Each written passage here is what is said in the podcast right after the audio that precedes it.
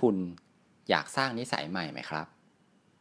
สวัสดีครับ ยินดีต้อนรับเข้าสู่อ่านแล้วอ่านเล่าพอดแคสต์พอดแคสต์ที่จะหยิบเอาเรื่องราวจากหนังสืออันหลากหลายมาให้กับคุณ ใน episode นี้นะครับ เราจะมาคุยกันถึงเรื่องของนิสัย ซึ่งเนื้อหาครับผมเอามาจากหนังสือที่ชื่อว่า The Power of Habit เขียนโดยนักเขียนชื่อดังครับชาลส์ดูฮิกซึ่งเล่มนี้ก็มีแปลเป็นภาษาไทยแล้วนะครับ โดยสำนักพิมพ์วีเลนครับ ชื่อหนังสือภาษาไทยว่าสร้างความเปลี่ยนแปลงครั้งใหญ่ด้วยนิสัยแค่ 1%ซึ่งเล่มนี้ก็น่าจะออกมานานแล้วเหมือนกันนะครับ ตัวหนังสือครับเนื้อหาก็จะเกี่ยวกับเรื่องของสิ่งที่เขาเรียกว่าวงจรของนิสัยครับ ว่านิสัยเนี่ยมันเกิดขึ้นมาได้ยังไง และมีประโยชน์ยังไงนะครับ แล้วก็หนังสือจะแบ่งเป็น 3 พาร์ทนะครับ ก็คือจะเป็นนิสัยของบุคคลนะครับ แล้วก็จะเป็นนิสัยขององค์กร และสุดท้ายก็คือจะเป็น นิสัยของทั้งสังคมนะครับ วันนี้ครับเราจะมาคุยกันถึงพาร์ทแรกของหนังสือนะครับ ก็คือ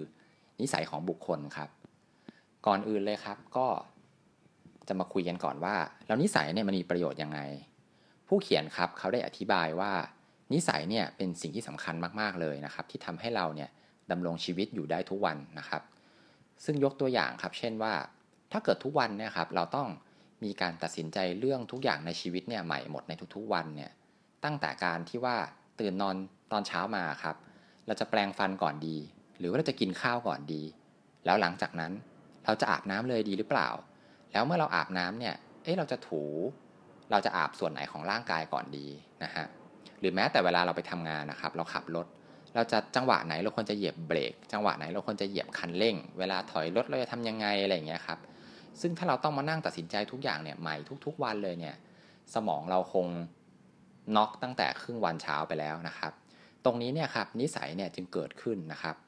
ซึ่งมันเป็นสิ่งที่สมองเนี่ยพยายามที่จะหาวิธีการลดการลดกระบวนการต่างๆ ลงนะครับ โดยการปรับทุกอย่างเนี่ยครับที่เราทำทุกวันเนี่ยให้กลายเป็นกิจวัตร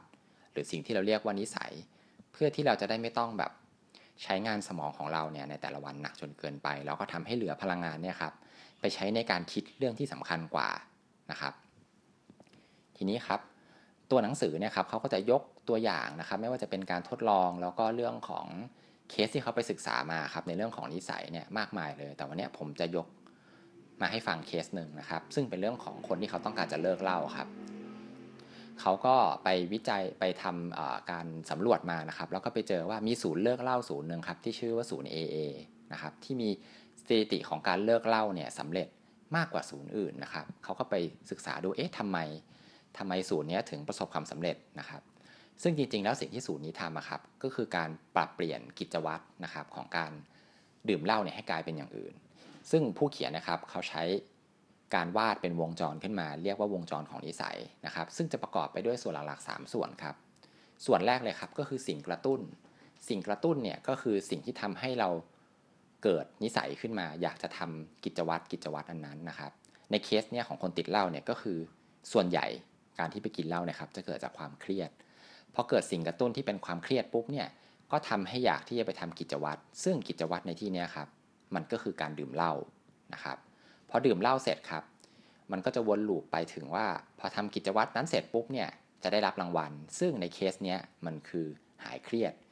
ซึ่งจริงๆแล้วครับมันเป็นการหายเครียดแค่ชั่วคราวนะครับ แล้วมันก็จะเกิดวงจรอันนี้ครับซ้ำๆซ้ำๆวนไป ก็คือสิ่งที่ผู้เขียนเนี่ยเขาเรียกว่าเป็นวงจรของนิสัย สิ่งที่ศูนย์ AA ทำครับเขาก็จะมีการซึ่งผู้เขียนเนี่ยเขาบอกว่า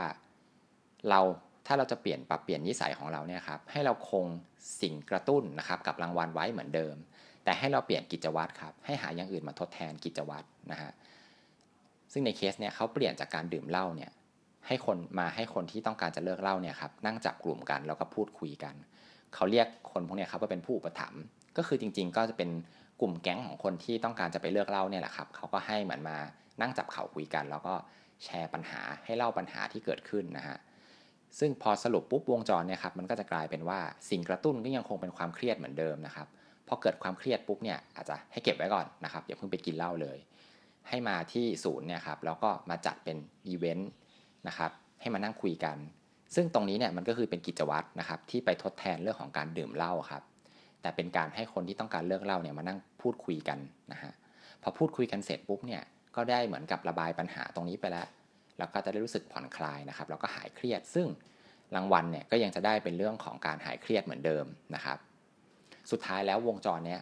มันก็ยังครบลูปเหมือนเดิม แต่ว่าเราเนี่ยได้เปลี่ยนกิจวัตรไปแล้ว จากเรื่องของการที่ไปดื่มเหล้านะครับ เป็นการพูดคุยกัน ซึ่งก็ทำให้เปอร์เซ็นต์ในการเลิกเหล้าเนี่ยเยอะกว่าศูนย์อื่นเนี่ยแบบมากๆเลย แต่การทำมันนี้ครับมันก็ยังมีช่องโหว่อยู่นะครับ ก็คือคนที่เขาเลิกเหล้าเนี่ยส่วนมากที่เลิกไม่สำเร็จเนี่ยครับเป็นเพราะว่าเขาไปเจอความเครียดที่มันแบบเครียดมากๆเลยของชีวิตนะครับ อย่างเช่น ไปตรวจเจอว่าคนในครอบครัวเนี่ยป่วยเป็นโรคร้ายนะครับหรือว่ามีใครประสบอุบัติเหตุ หรือว่ามีเหตุการณ์อะไรที่ทำให้เขาเกิดความเครียดหนักๆเลยเนี่ยเขาก็จะหันกลับไปสู่วงจร กิจวัตรเดิมๆ ก็คือไปดื่มเหล้านะฮะตรงนี้เนี่ยในศูนย์เนี่ยครับเขาทดแทนจุดช่องโหว่เนี่ยครับด้วยเรื่องของเหมือนกับเป็นความเชื่อ ซึ่งก็คือการเชื่อในพระเจ้า แล้วก็อีกอันหนึ่งที่น่าสนใจมากครับก็คือเป็นเรื่องของการที่เป็นความเชื่อครับว่าเราอะสามารถที่จะทำการเปลี่ยนแปลงกิจวัตรได้ ซึ่งก็คือการที่เราเห็นคนอื่นเนี่ยเขาเลิกเล่ากันได้แล้วเยอะๆนะฮะการอยู่เป็นกลุ่มเป็นก้อนเนี่ยครับจะทำให้ความเชื่อตรงนี้มันหนักแน่นขึ้น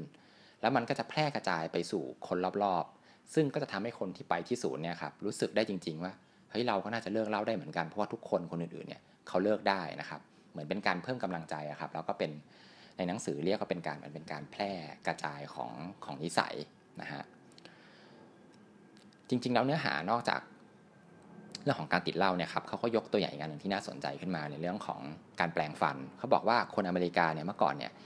ไม่ได้แปลงฟันกันเยอะขนาดนี้นะครับ แต่ว่ามีนักโฆษณาคนหนึ่งครับเขาเปลี่ยนนะครับเขาใช้วิธีการเนี่ยแหละครับที่เขาเรียกว่าวงจรของนิสัยเนี่ยมานะครับแล้วก็ทำให้คนเนี่ยหันมาแปลงฟันกันมากขึ้น ลองนึกดูครับว่ายาสีฟันที่คุณใช้อยู่เนี่ยไม่ว่าจะเป็นยี่ห้อใดก็ตามนะปัจจุบันเนี่ยครับคุณสังเกตไหมครับว่ามันมีฟองเยอะ แล้วก็ทุกรสชาติทุกยี่ห้อเลยเนี่ยมันจะดูซ่าๆลิ้นนิดหนึ่งนะครับ ตรงนี้เนี่ยครับมันเป็นการที่ คนพอเขาเริ่มนักโฆษณาเนี่ยครับเขาเริ่มวิจัยไปเขาก็เริ่มรู้แล้วมันมีวงจรของนิสัยตรงนี้แล้วเขาก็พยายามทำให้มันเกิดการให้รางวัลนะครับ ซึ่งการให้รางวัลจริงๆเนี่ยมันก็คือปากสะอาด แต่ว่ามันก็ยังไม่ทำให้เรารู้สึกมากพอครับ แต่ว่าการที่เราแปลงไปด้วยเราเห็นว่ามันมีฟองมาเยอะๆ แล้วมันมีรสซ่าๆนิดนึงอะครับ มันทำให้เราเนี่ยรู้สึกว่าเราได้รางวัลที่แบบรู้สึกดีอะครับ ก็คือปากสะอาดนะฮะ เหมือนกันครับ ไม่ว่าจะเป็น พวกผงซักฟอกหรือว่าน้ำยาทำความสะอาดพวกนี้ครับเขาก็ใส่ฟองแล้วก็ใส่กลิ่นเข้าไปเพื่อที่จะเป็นรางวัลนะครับทำให้เราเนี่ยเกิดวงจรนิสัยขึ้นมา แล้วก็ต้องใช้ผลิตภัณฑ์พวกนี้นะครับ ตรงนี้เนี่ยครับก็เราก็สามารถที่จะนำไปประยุกต์ใช้กับการเปลี่ยนแปลงนิสัยของเราได้นะครับ ให้ลองกลับไปสังเกตดูครับว่า สิ่งที่คุณทำอยู่ทุกวันนะครับ อย่างเช่นการแบบไปกินกาแฟตอนบ่ายๆหรือว่าการไปกินขนมตอนช่วงบ่ายเนี่ยจริง ๆ แล้วมัน เป็นวงจรนิสัยแบบนี้หรือเปล่า แล้วคุณคุณอยากได้อะไรคุณง่วงนอน หรือว่าคุณรู้สึกเบื่อ แล้วคุณสามารถที่จะเปลี่ยนกิจวัตรพวกนี้ครับเป็นอย่างอื่นได้ไหมนะครับ